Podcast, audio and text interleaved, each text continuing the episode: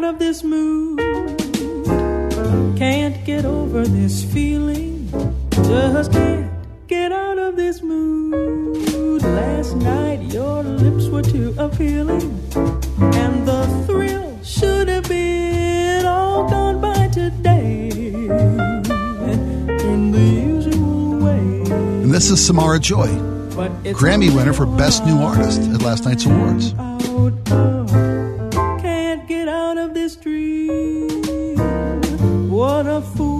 To dream of you. Twasn't part of my scheme. Best New Artist has old music. That's that's great. You know, playing it and I'm playing it dumb. good for the Academy for letting that win. Can't get out of this mood. Heartbreak. There, and I, believe someone texted. I'm trying to find here. I apologize. We can let that play for second. Um, that uh, Samara Joy is playing in town re- next month. I think I saw on the text line. If a texter probably texted something else already, so I don't can't find. Here it is. Samara Joy has a throwback sound of jazz singers of the 1940s. Yep, absolutely. And coming to town next month. Someone else said Beyonce didn't win because she sucks. Well, that's your opinion, and I, you know, I'm not a big Beyonce fan, but Can I, can she got a lot of point money. out something that did slightly bother me about the Beyonce thing, though? Which, which well, okay, which, which Beyonce thing?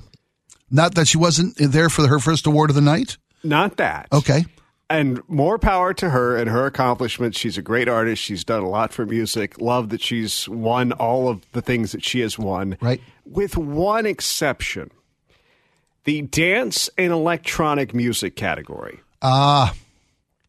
My favorite category.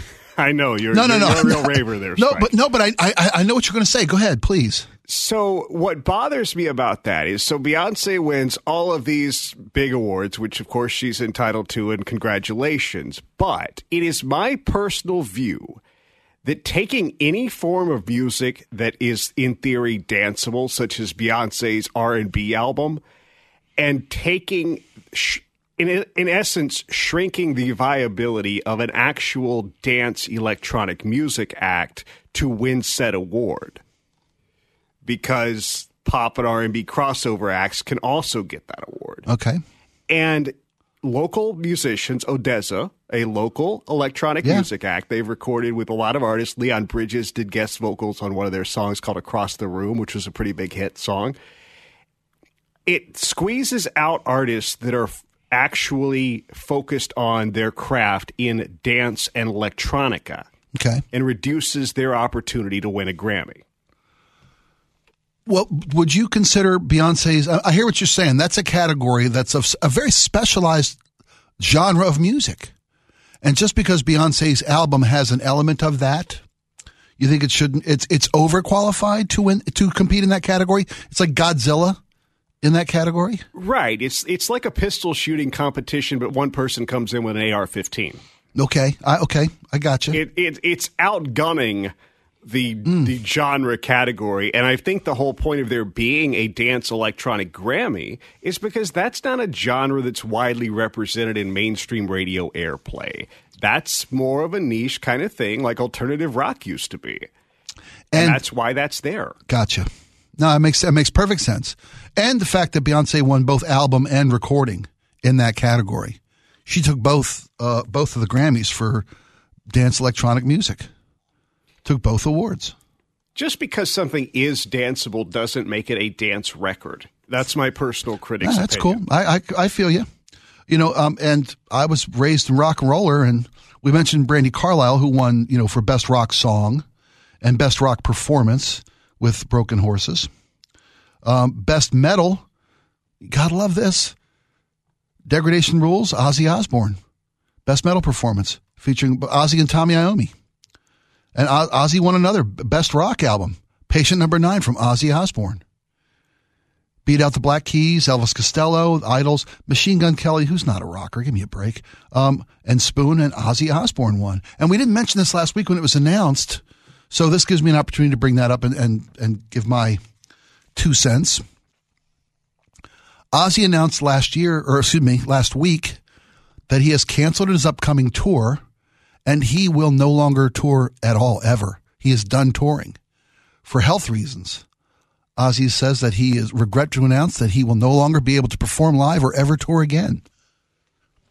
And that's that's saying something. You know, I've I've I've met Ozzy. I've told those stories. We had we had a song parody called I Am Santa Claus. And for some reason, the record label Bob Rivers, recording artist, my partner on the radio forever, his record label was able to convince Ozzy Osbourne to not only uh, let us do this parody on Bob's album, on the on the I Am Santa Claus album, but make a video and have Ozzy in the video. And Ozzy came to Bob's house. But Ozzy was playing in town, so it was not like they flew him to Bob's house in North Bend.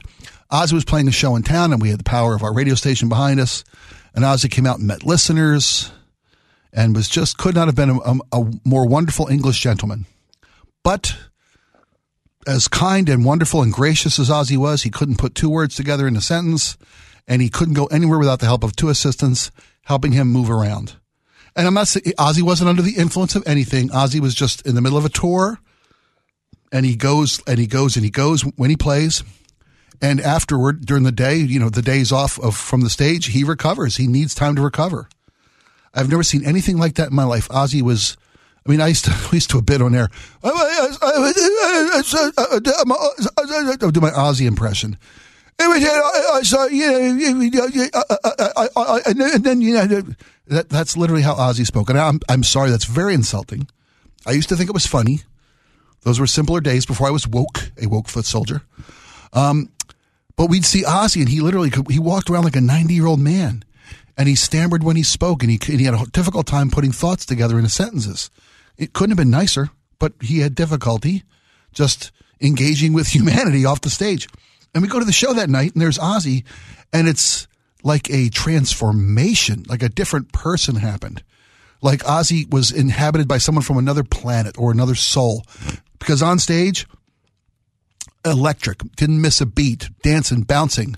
I mean, energetic, and as as anything, everything you could ever possibly want in a metal rock star when he hit the stage. And afterward, he had nothing left to go to the meet and greet with the listeners. Barely could. I got an autographed picture of Ozzy from that tour, and it's like, it looks like a, a one of those uh, the things that measure the earthquakes, seismograph. That's what Ozzy's signature looks like. That was it. Anyway, Ozzy announced that he, Ozzy won two Grammys last night for Best Rock Album and Best Metal Performance. Congratulations, Ozzy Osbourne. 73 years old, announced last week he would no longer tour. He will be missed. So, getting off the subject of music, because we have had, thank you, Matt, for letting me indulge myself in my, excuse me, my Grammy experience last night. Uh, let's talk a little bit about Amazon, who announced today that age discrimination is their new policy. I mean, basically, Amazon announced that they're going to target target younger and less expensive coders. They made an announcement, a new company policy, a new a new global and Amazon wide policy. That's that's an interesting way to, way to frame things. The change is global and Amazon wide. Goes even beyond our Earth. If they ever move into space, they're going to hire young guys there too. Basically, Amazon is saying they will only hire entry level coders and programmers who are either within 12 months graduating college, right? Young or, or people that are still in college. They want young, inex, young, inexpensive coders. And a lot of people, including Gee and Ursula today, equated it to basically age discrimination. Someone who has been in the business for a long time, who has earned a, a salary commensurate to their level of experience and expertise. The problem with, here's the problem with that. When you are a more established, and I don't know anything about coders. I'll I'll give you that right off the bat. That's you probably didn't need me to tell you that. I know jack squat about coders and what they do and how they do it. But I know that in any field, when you've gained a level of experience and expertise, you've earned a commensurate salary to go along with your years of training and your years of work in a field. And Amazon says, in order to save money, because, you know, after all, Jeff Bezos was only the second richest man in the world, right? Or maybe third now, I don't even know anymore. But he's got enough money to build a rocket to leave the planet, so he's doing fine.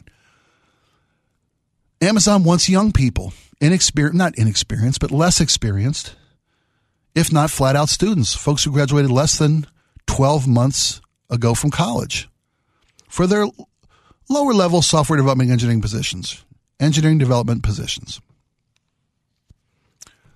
And that's got a couple different elements to it. Yes, they're trying to save money. They don't want to pay for experience. They'd rather pay less and get less experienced people. But they also don't want anybody who's got antiquated knowledge. Somebody sometimes when you learn a skill and you use it for a long I'm, I'm talking on both sides of my mouth here, but when you learn a skill and you become good at it, it's difficult to unlearn that skill, to learn new ways to do the same thing, newer, more modern, more efficient ways to do the same thing. So maybe Amazon is really saying, look, we don't want to re educate folks. That, that's too time consuming, too costly. We want blank slates. We want people who are fresh out of college or who haven't even graduated yet. So we can bring them up in the Amazon way of doing things. So they won't know they're underpaid because they're naive. Quit, quit looking ahead. You totally stole my thunder. Uh, no, but that's, you're, you're spot on. You are spot on. They want people to teach them the Amazon way. No, no. Lunch breaks are for losers. You don't want to do that. Wait a minute. You, you, you, what, what daughter? You got a daughter? Your, your daughter's graduation. What? You had a daughter and didn't tell a supervisor? You've got a family? No, you're out of here. Um, Amazon's history of abusing their employees is pretty well documented. So when they say we're not going to hire experienced people, we want we want newbies less expensive newbies for our entry level software developing engineering positions. That's another place they're going to cut corners. That's another way they're going to, you know, streamline things and lower expect right there. If you want to work at Amazon, lower your expectations about what you're going to earn.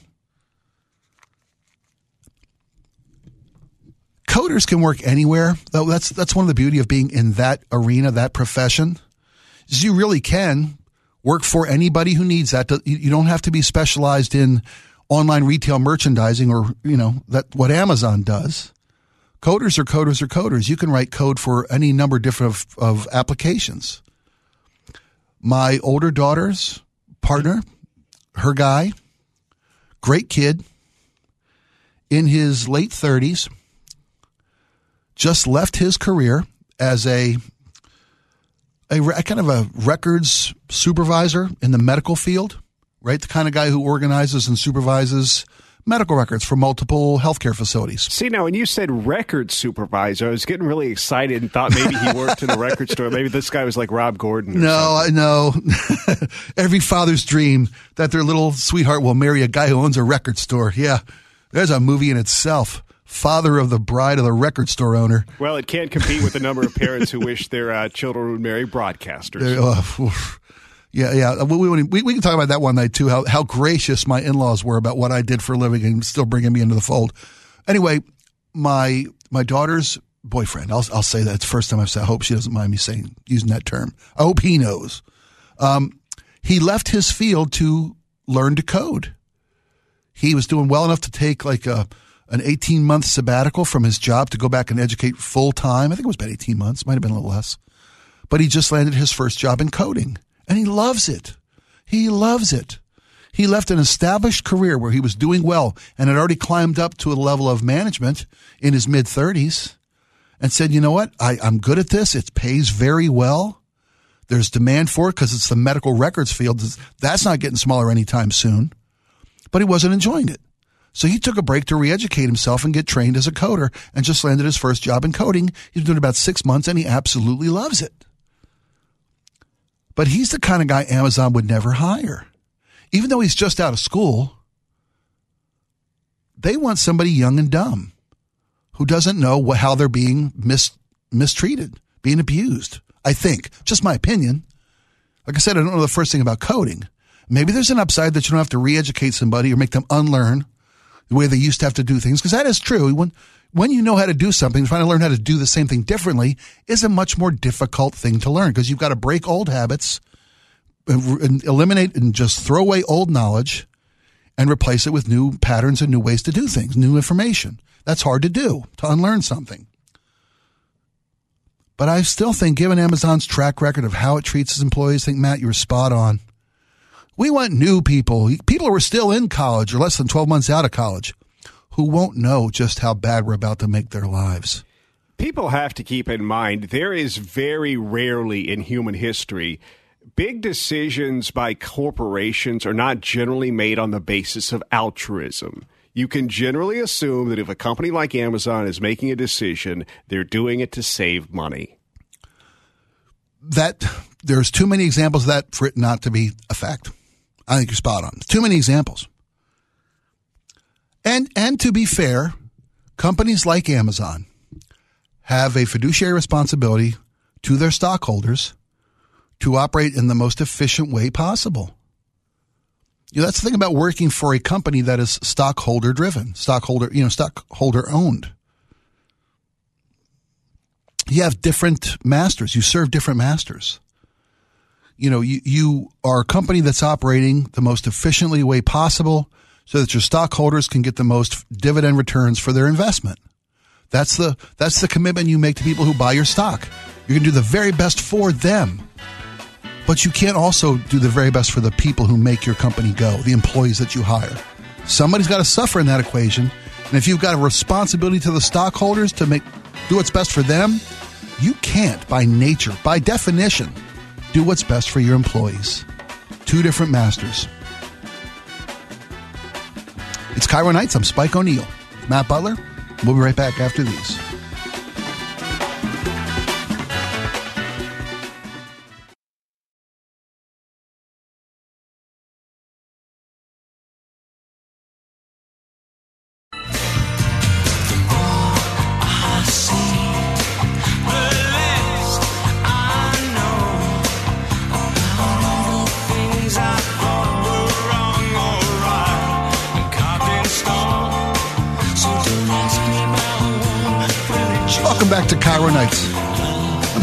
Along with Matt Butler.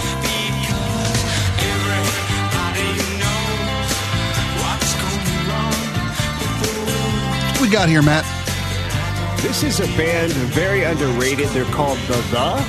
The The. Led by a guy by the name of Matt Johnson. Brilliant singer, brilliant lyricist, and one of those UK indie slash college rock bands that just never got their due. I appreciate you making them aware. Good they job. were, however, on the soundtrack to Empire Records. And the guitarist from television who passed away last week. Tom Verlaine, yes. He was mentioned in the memoriam. I was really proud to see that. And I was appreciated you bringing that to my attention. Awesome. When he passed last week. Good job, my friend. I hope your voice feels better, buddy. Thank you very much. Yeah, everybody's got a little something going around. You know, I noticed that Lisa's a little, but Lisa's been fighting it for a while, man. I kind of feel it too little froggy in the throat there. So bear with us, folks. We promise that we'll give you everything we got. And when we can't go no more, we'll just whisper our way out to the finish line. It'll be great. So, uh, I love watching news shows. I, I love watching the shows I agree with. I especially enjoy watching the shows I disagree with and, I don't want to get too political because I know that's that's where we always tend to go off the rails with a lot of the audience that we disagree with because they feel like we don't respect their points of view. And I'm and that I'm saying we like there's a frog in my pocket. I'm trying harder to be more understanding, empathetic, open-minded for those I disagree with. Last week when the uh, Chinese spy balloon was all the rage. I mean, just you couldn't turn on a TV without seeing that little white dot in the sky and then a zoomed up grainy image of that little white dot with the satellite thing under it to track whatever was going on.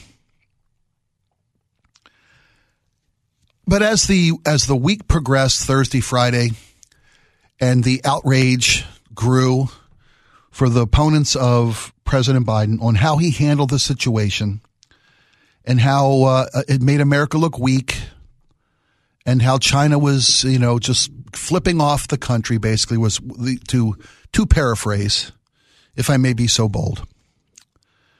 And then the chorus of the chorus of shoot it downs were awesome.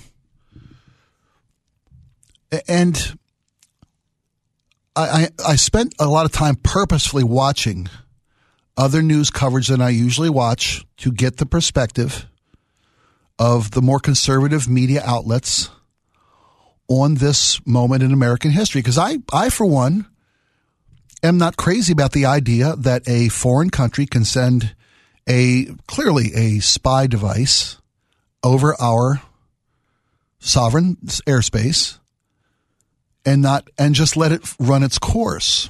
Now I understand that when when the first the reports of this weather balloon, as China called it, were spotted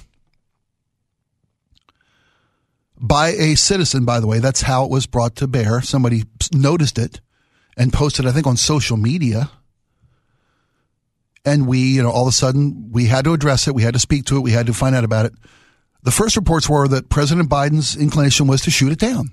He spoke to his military advisors who advised him against that because there was no way to know, first off, where this thing would land. It was at 60,000 feet. It was twice as high as commercial aircraft tend to travel. And there was no way to know what dangers could be could fall upon no pun intended fall upon the public. Could fall through a, a, a, school roof for all we knew. So they let the balloon just make its course. It has since the event has played itself out a lot has come to public awareness. We've we've learned a lot since the incident. The balloon was shot down as soon as it got over water on the east coast as was the plan from the military as it made its way through Montana, Missouri, and across the mid Atlantic states and made its way off to sea. I thought it was a really funny moment on CNN, I think it was last Friday, when they showed the Chinese spy balloon with a forecast map of where the wind would take it and what states it would cross before it made its way to the ocean. You know, like what military facilities or assets it would fly over as the weather and the jet stream took it on its path because the Chinese were saying they had lost control of it. That's why it floated in American airspace. That's BS, by the way. But, you know, the, the weather girl was up on the TV talking about the spy balloon, how it's going to make its way through Ohio and then over to the Virginia area and then out to sea over the Carolinas. I just thought that was kind of comical how they were giving us a, a weather forecast on the spy balloon. anyway, the shoot it down crowd you know, talking about how weak this made America look, how weak this proved President Biden was, um, how President Trump never would have stood for something like this. You know, that wouldn't happen under President Trump's watch. This goes, just goes to show how the world has lost respect for America, how China thinks uh, USA is in decline.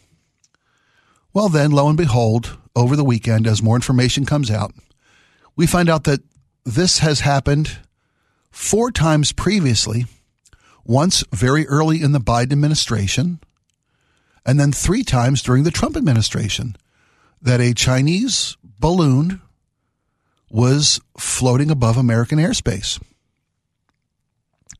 Now we'll see if this is actually true because the people who monitor in the Defense Department who monitor these things, they made that information available this weekend and it was blindsiding to a lot of the Republicans who were on TV every chance they got or on social media every chance they got bemoaning how weak this made us look and how this wouldn't have happened under the previous administration, how this was Joe Biden's feckless leadership, yada, yada, putting us at risk. Can't keep our borders uh, secure, can't keep our skies secure, yada, yada. The typical rhetoric you get.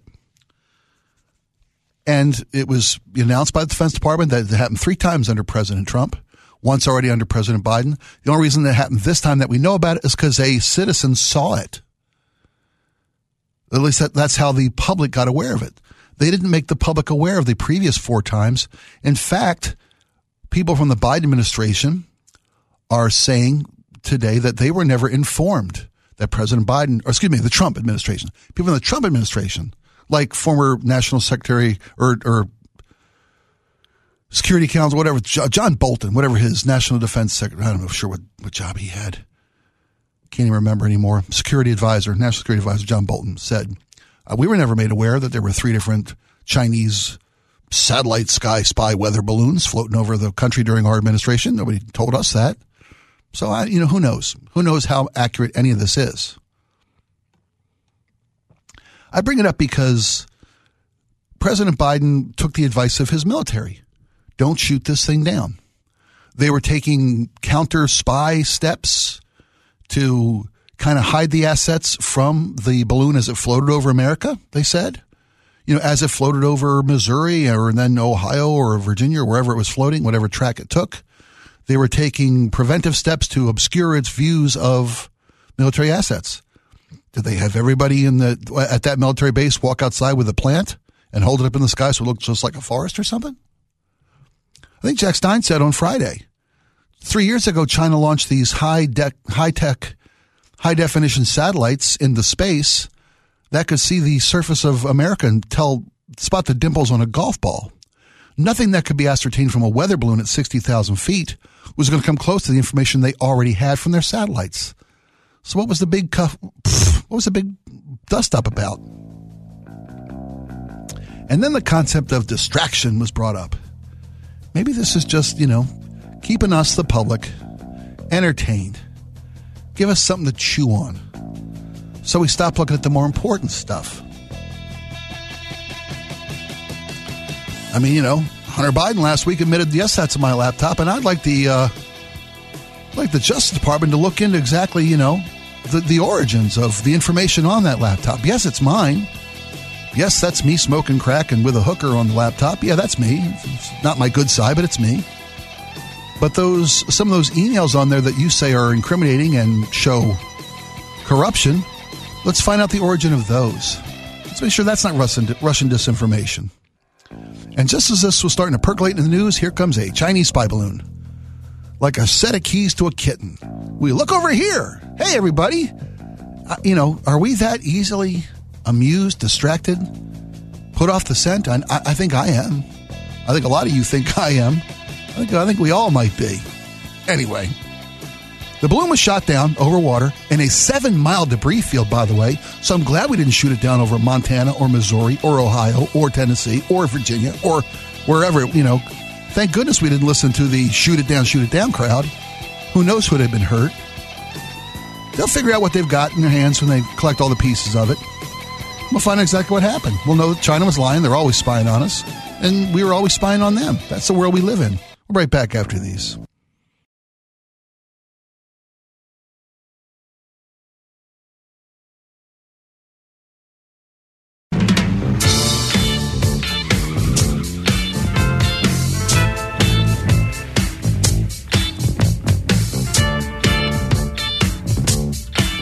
Welcome back to KIRO Nights. I'm Spike O'Neill along with Matt Butler. We do need more love in the world, man. Love is the drug. You know, I started last break talking about watching other news channels. And I started to because last week there was a big kerfuffle, big brouhaha on Fox News because one of their very busiest hosts, Brian Kilmeade, who's on all the time. He's on, you know, Fox and Friends in the morning. He does his own national radio show on the Fox network. He's on the five from time to time.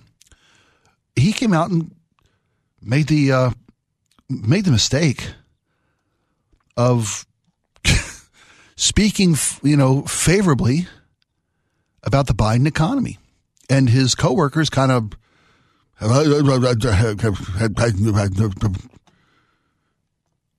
they backpedal faster than the Seahawks secondary, taking on a quarterback who shouldn't even be in the NFL. I mean, you know, these guys were trying to cover their butts. You know, don't compliment Joe Biden. I mean, the clip basically was was Brian Kilmeade saying that you know, compared to the rest of the world, the Biden economic policies have put the U.S. on path through economic recovery faster than some of the other countries who have been through the same global recession, the same global economic crisis that we are facing as a nation. And, you know, it is a global economy. Despite efforts for protectionism and America First policies or whatever else you want to call it, it's a global economy. We're an interactive global economy. And supply chain interruptions because of the pandemic and, and because of uh, material, materials weren't being harvested, production wasn't being done, shipping wasn't being done. There were supply issues in every facet of our economy on a global scale. And other countries are having a much more difficult time recovering and getting back to some sense of normal. Global inflation is higher than it is here in America. There are other countries doing better than us, but for the most part, the Biden economy is doing better than other countries. And when Brian Kilmeade said that, when Brian Kilmeade urged Biden to stand on his record instead of attacking Republicans about being un-American or about trying to, you know, bringing up January 6th, being a threat to democracy, a message that worked, by the way, in the midterms. Everybody questioned the Democratic strategy to say that democracy was on the ballot. It really did work. It really did stop the historically expected red wave of the 2022 midterms. And Brian Kilmeade said, Hey, man, you've got a good economy, run on it. And the folks at Fox tend to have a little bit of a hissy fit. I just think it would be great if the folks at MSNBC, I watched some of the programming over there and I'm thinking, wait a minute, guys, that's not, that's not a fair and accurate representation of what's going on. You're clearly spinning this for your own devices. And I see the same thing on Fox. And I wish that we could just get back to a time when you gave us the straight and skinny. You gave us the real. When Biden did something good, Fox should say so. When Biden screws up, MSNBC should say so. Be nice if we could all get accurate and straight down the middle of the fairway reporting.